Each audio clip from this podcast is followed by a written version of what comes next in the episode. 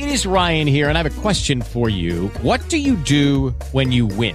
Like, are you a fist pumper? A woohooer, a hand clapper, a high fiver. I kind of like the high five, but if you want to hone in on those winning moves, check out Chumba Casino. At ChumbaCasino.com, choose from hundreds of social casino style games for your chance to redeem serious cash prizes. There are new game releases weekly, plus free daily bonuses. So don't wait. Start having the most fun ever at ChumbaCasino.com. No purchase necessary. Group. Void were prohibited by law. See terms and conditions. 18 plus.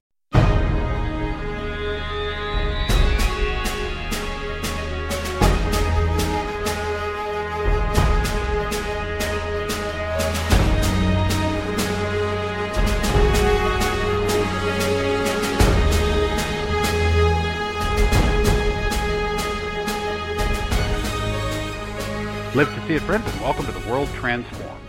This program is your guide to an astounding future that lies ahead, one that will be here sooner than you think, and one that you have an important role to play in bringing about. At the World Transformed, we want to introduce you to what may be the greatest transformation of them all, the one that begins with considering and acting on the almost limitless possibilities that lie before us, and that ends somewhere beyond the reach of the human imagination. So, when does this amazing future begin? Well, today is the day. My name is Phil Bowermaster, and I'm pleased to introduce part three of our special three part series celebrating our 700th show on the World Transformed. Stephen Gordon and I are talking with Thomas Frey, world renowned futurist and speaker, a man who works with business and government to help leaders shape their understanding of what's coming next. We've been talking about the future from three different time scales. On Monday, we talked about what's going to happen over the next two years. Wednesday, we talked about what's going to happen over the next 20 years. And in our finale, we talk about the next 200 years and beyond. So, fascinating stuff. Here's part three, the conclusion of our discussion about the future with Thomas Frey. Let's now talk about. I called it the 200 year window, but I'm, I'm just I'm going to throw this wide open, gentlemen. You can take it as far after 20 years or as far after 200 years as you want to. So if you want to give me a prediction for 2,000, 2 million years, whatever it is, where it, it's all fair game at this point. And uh, Thomas, you got one? You want to start? Uh, a, a, more yeah, distant future yeah. prediction. Since since we can go out to 200, I think I might stretch it to 201 years. Okay, very good. Using the flexibility, I like that. Yes. Yeah, I mean, right now um, on the the definition of gender now we have actually 19 different options um, and so i think somewhere over the course of time we, we start developing different options for this category of human um, hmm, I mean, once we're able to genetically engineer people to have uh, four legs or five arms or six fingers, at a certain point we stop being human and we start being something else. And I think this starts creating conflict. Um, I think we do this um, on some level because we're we're trying to create better soldiers. On another level, to create better athletes, and um, and for some people, they just want to create more interesting children. Um, and so I think this gets really bizarre over the uh, the coming decades and even centuries.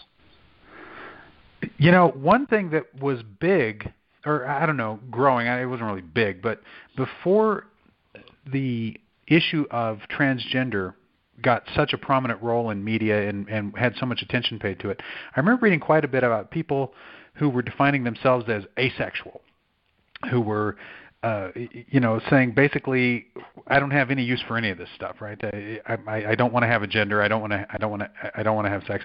I think probably some of those folks are now fitting themselves into one of the 19 since there's a lot more options available. But that idea of kind of a post-gendered, post-sexual human, that might be one of the first models that that shows up. How you reproduce those, I'm not sure, but you know that that seems like a plausible kind of a shift people might might make that they might say, well, I'm just done with all that. I'm just going to be a human, right? Without any without any reference to uh, to to to that kind of stuff. And between that and I don't know, I think dorsal fins are going to be big too. That's that's the other one. That, that, that that that we predict all the time. yeah, Um, well, the, okay, the part that- that- part, am, part animal, part human. I mean, that's uh, there's there's a lot of work being done on you know the uh, the the the, the spider goats that are out there right now, where they they produce milk that um, can be spun into um, like a Kevlar material that's real durable. It's called biosteel. Mm-hmm. Um, we're we're, we're going to start seeing stuff like that where we, we engineer humans that have um, you know the skin of a rhinoceros or a, um, like a, a color changing skin like a chameleon, right? Um, and much much more you know like a starfish can regrow its its uh, one of its arms we should be able to regrow our legs if one gets cut off. I think we're going to start seeing lots of experimenting going on in that area and uh, and we we really don't have a clear picture where that's going to end up. Well, no, but at least I'm emotionally prepared for it because I read a lot of comic books in the 70s and 80s, so at least I'm you know, I feel like I'm I'm emotionally prepared for all that to happen, but it is just totally bizarre to think about it. Okay, Stephen, what do you got? 200 year prediction. Okay, well, instead of the um, uh, the human um, animal hybrids, I'm thinking human machine hybrids. Okay. I think that uh, Kur- Kurzweil's vision of humanity fully merged with technology has come to pass in a couple hundred years. Um, no, no clear distinction any longer between people who were born and remain uh, at least partly biological with the people who were born but are, are now fully uploaded, emulated in, in, in uh, machine environments, and that's all that's left of them. Uh, and uh, people that were never born at all, that were that began life as an AI and just are accepted as fully people. And so uh, the, the, the distinctions get real blurry between uh, those categories, but uh, they're uh, all accepted as people at that point. I like it. You know, actually, that dovetails really nicely with my my AI prediction because I did the two year and the, the you know, 20 year that we'll be solving all our problems with AI. In the 200 year horizon, I said, you know, uh, we're past any reasonable guess, right? It, with because of the rapid yeah. rate at which AI goes. But I'll, uh, but I, I did say maybe we'll just be the AIs, or we will have merged with them, or you know, we'll, we'll be sort of one civilization with them. And by then, we'll have worked on to the really big problems, like figuring out the meaning of existence, right, Thomas? The prime directive, right? Maybe uh, right. M- figuring out how to reverse entropy, right? Those those will be the kinds of problems that will uh, that uh, that that will be given to AI at that point, or do we or do we diverge? Right? Does AI just go on its merry way? What What do you think, Thomas? Are, are those both plausible suggestions, or would something else completely happen? Yeah, actually, actually, a couple couple decades from now, I don't even think we'll be using the term AI. It'll be something else. I think it splinters off into like a uh, 20 different other subtopics.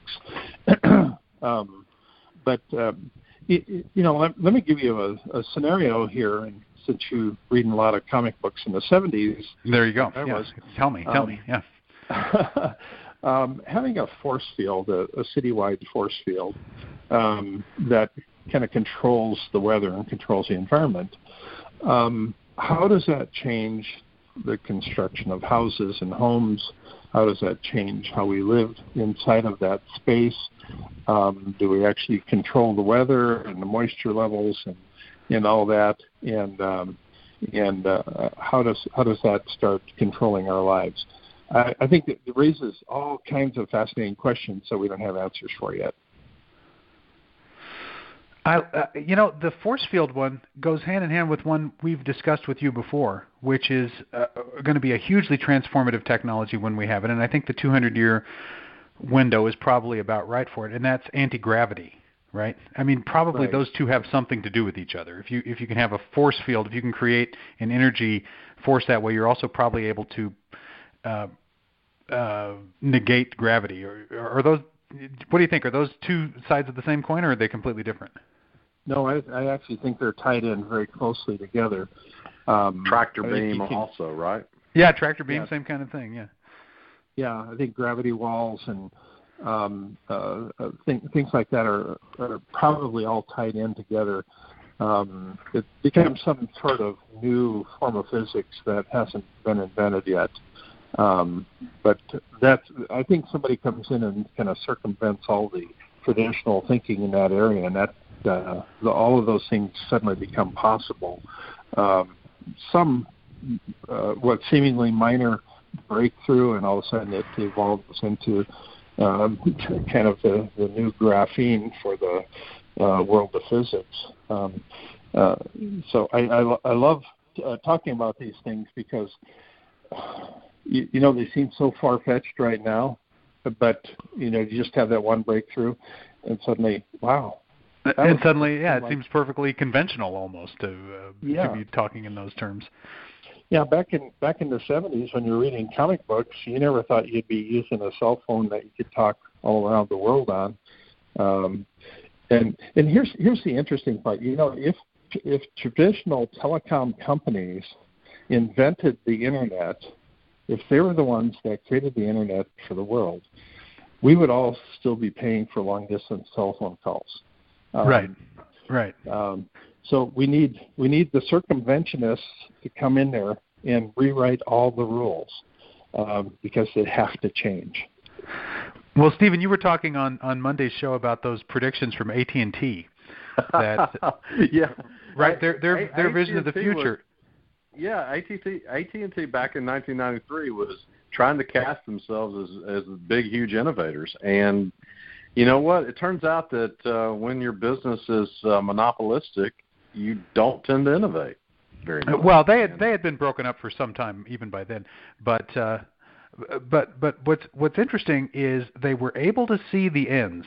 They were able to see because I watched those. Uh, thanks for sending me that link. I watched some of those some of those videos, and they were able to see that you'd be able to pay a toll going through a toll booth without having to uh, without having to stop and and give somebody money. You'd be able to read a book without actually holding the physical book in your hands. I mean, they got a lot of things right, but their core assumption, their core assumption was always that there'd be a telephone network, right?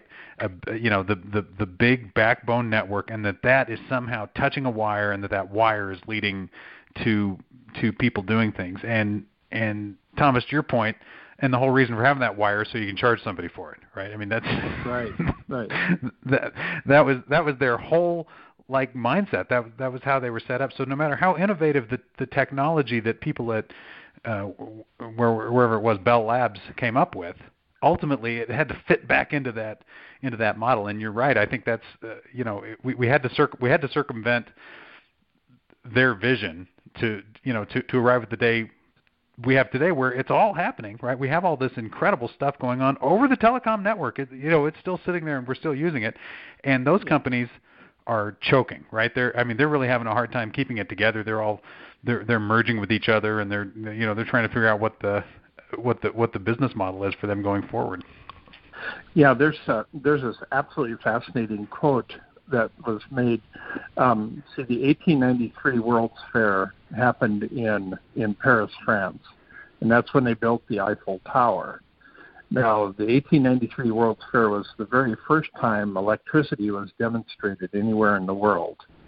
Um, and the mayor of Paris um, is quoted as saying, he says, um, by the time this, this World's Fair is over, and the Eiffel Tower has been dismantled, we will not hear another word about electricity. um, which, which is funny because uh, actually the Eiffel Tower was designed to be taken down, um, and so the only reason we have electricity in the world today is because the Eiffel Tower. It's still standing. That's right. if, if anything ever happens to it, the whole fad the whole fad might end, right? We'll just. Hey, uh, Thomas, I think the I think the year might, must have been a little different uh, because 1893 the uh, World's Fair was in Chicago. When, when was the Parisian World's Fair? It must have been a few years before that. Um, oh, I um, I thought the, that was '96 in Chicago. But let me let me uh, Google it real quick. I, I, I'm, I'm you know what's interesting Maybe though, Stephen? You mentioned the year 1893, just tying it all together. That was the year that AT&T started that series of ads, right? So it was exactly 100 years before the Chicago World's Fair, which is, uh, you know, yeah. it, it, I mean that that gives you an idea for if you look at if you look at that 1893 World's Fair, what were they saying about the future then in that year, 1893, and then look at those ads.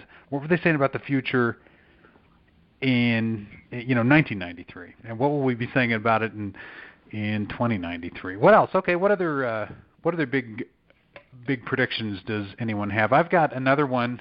Uh, should I jump to my aliens one yet? No, we'll we'll save that. That's you know that's uh, that's more for the well we're we're getting close. Okay, I'll just go ahead and say my aliens one. I think if if in the next 20 years we're going to establish communication, but the next 200 years we get to decide whether we're going to, you know, if they if they're still around, right? If if the aliens we discover are contemporaries, if we're communicating with them over the next 20 years, obviously that's a requirement for that. Then we decide whether how we coexist, right? We we end up how, how do we share the universe with these um, with these other beings, and that's one of the reasons Yeah. that we run into this kind of you know interesting question about why we haven't ever found other intelligences out there so far. Maybe we haven't been looking very closely for long enough, or maybe Well, we yeah.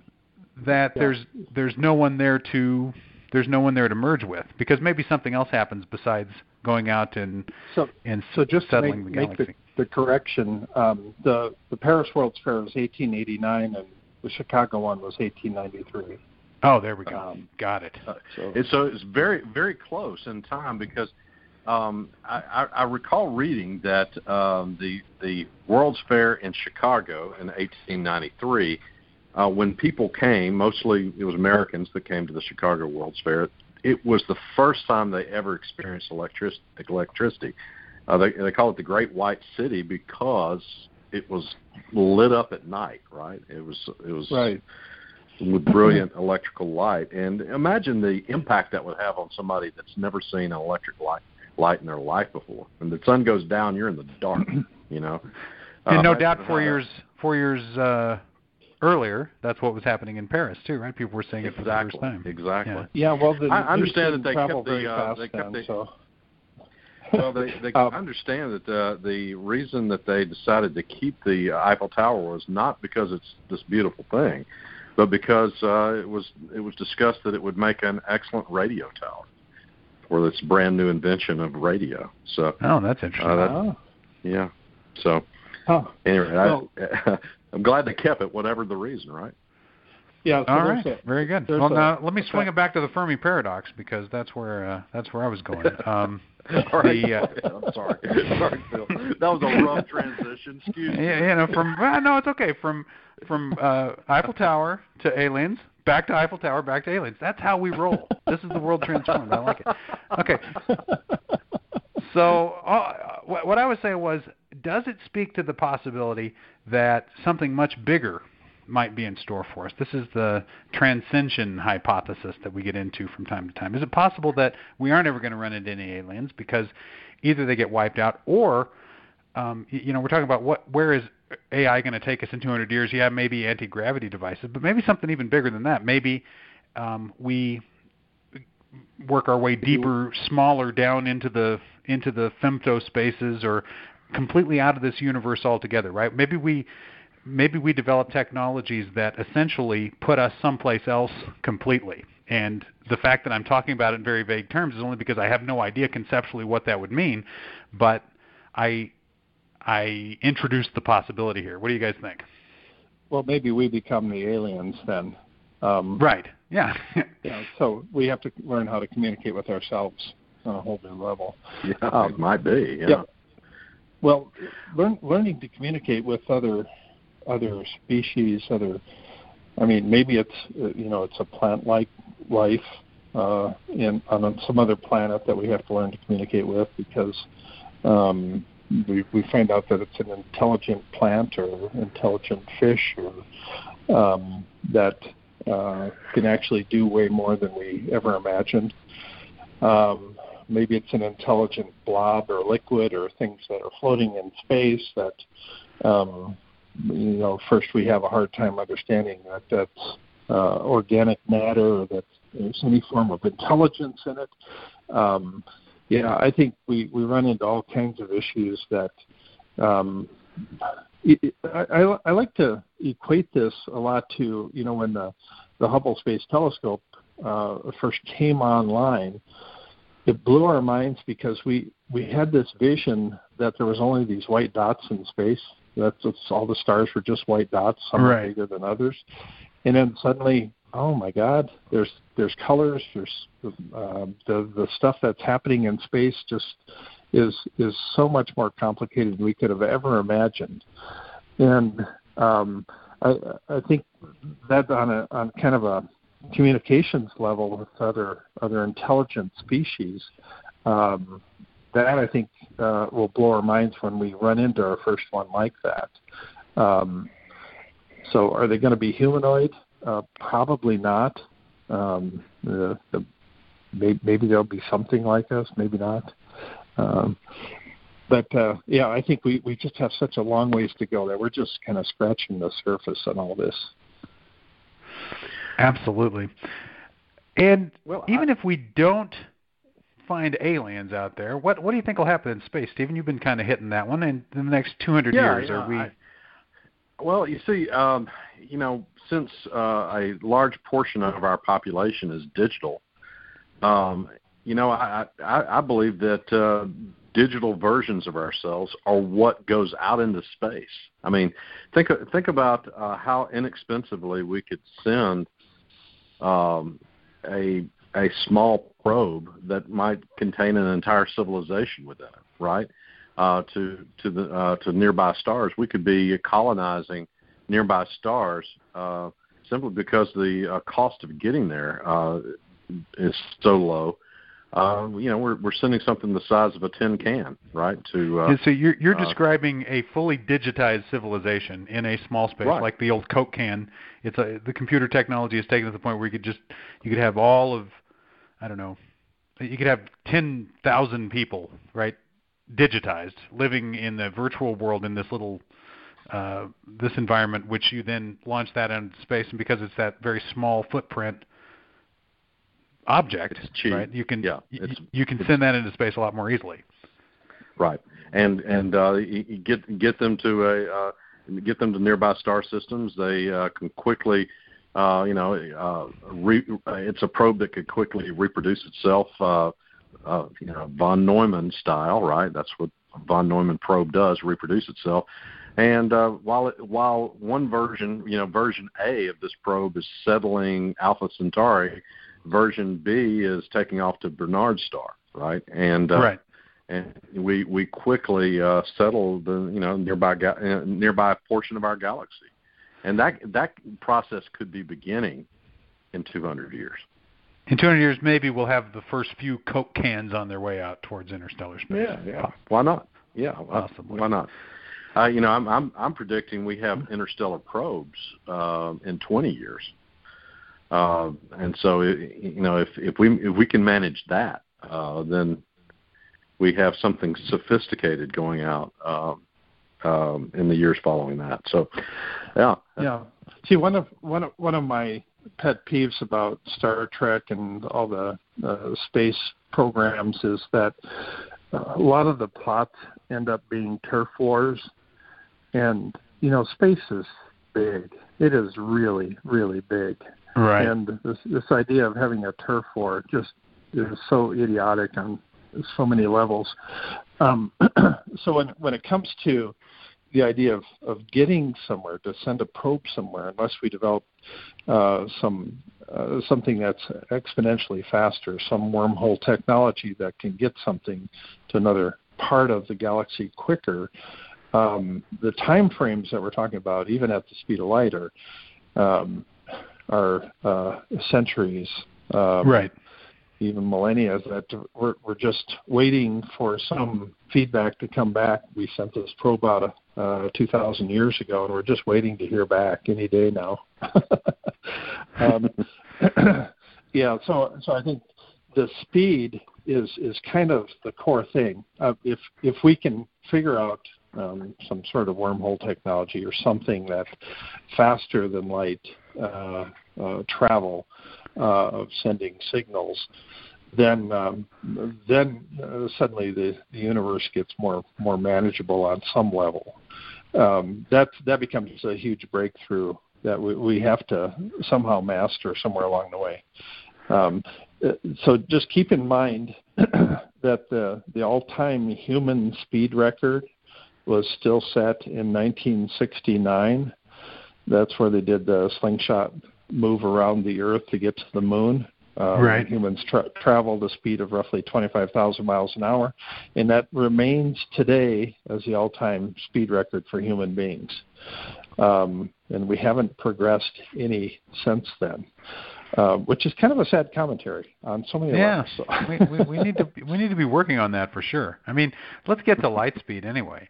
And you know the interesting thing is, what if if it turns out there there's no good wormhole workaround, there's no warp drive, there's no hyperspace, none of that stuff ever actually pans out. It could be the alternative is we just shift our perspective drastically, right? We become these very long-lived beings who you know, we're okay with things taking 80,000 years or 150,000 years or a million years or whatever it is uh, that they take. Maybe not as individuals, but as a as a civilization, that just becomes kind of the the, the time scale that we operate at. Yeah. So we if, won't be there in 200 years, probably. But yeah, if we suddenly start living to be 200, 500 years old, then suddenly the urgency dies down. I mean, we we don't have to get things done immediately because um, because I have another 200 years to live, so I don't have to do it today. I can I can wait a couple of days here. exactly. Yeah, it's a it's a Yeah. shift in perspective. Right. Well, guys, you know what? We're just about to run out of time, so I don't want to. I don't want to shut this down unless somebody, uh, if somebody has a really big prediction that they haven't had the chance to make yet. So we're going to go Yeah, one more me- time. one more time. Let me mention let me mention a story. Um, I, I find this to be such a fascinating story because it helps put it in perspective for me. but in the middle 1800s, uh, Paul Reuters started the Reuters News Service um, because uh, he was he was the technology he was using at the time was uh, the, the carrier pigeons, and and he was able to fly messages across the the Ural Mountains in Europe, and and cut off several days in getting news delivered, uh, uh, you know, a couple hundred miles away, and uh, so when Abraham Lincoln got shot, uh, the president of the United States got shot, got assassinated. The news of that assassination was on a ship traveling across the Atlantic Ocean, Wow. and it took roughly eight days for that news to travel across the ocean.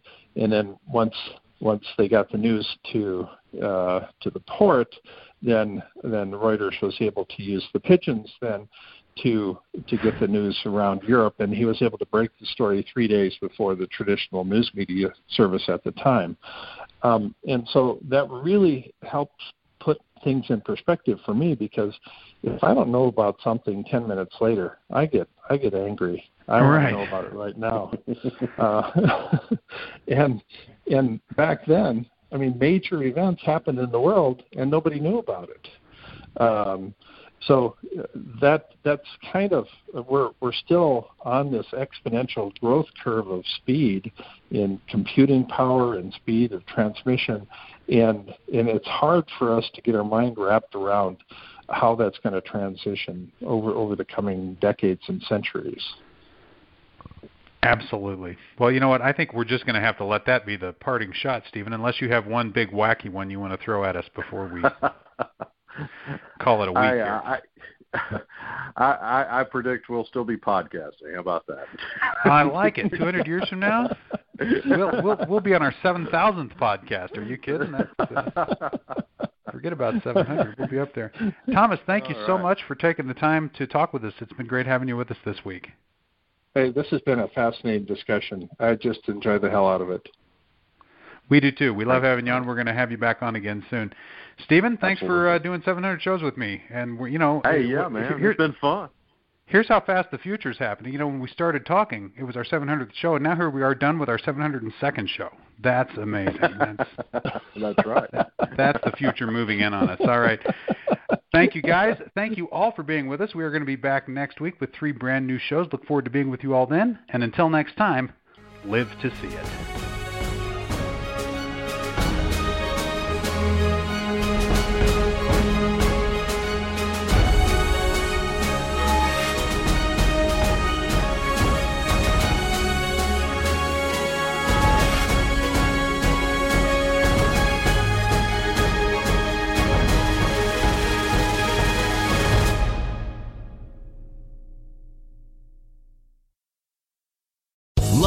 Casino asking people what's the weirdest place you've gotten lucky? Lucky? In line at the deli, I guess? Aha, in my dentist's office. More than once, actually. Do I have to say? Yes, you do. In the car before my kids' PTA meeting. Really? Yes. Excuse me, what's the weirdest place you've gotten lucky? I never win and tell. Well, there you have it. You can get lucky anywhere playing at LuckyLandSlots.com. Play for free right now. Are you feeling lucky? No purchase necessary. Void where prohibited by law. 18 plus. Terms and conditions apply. See website for details.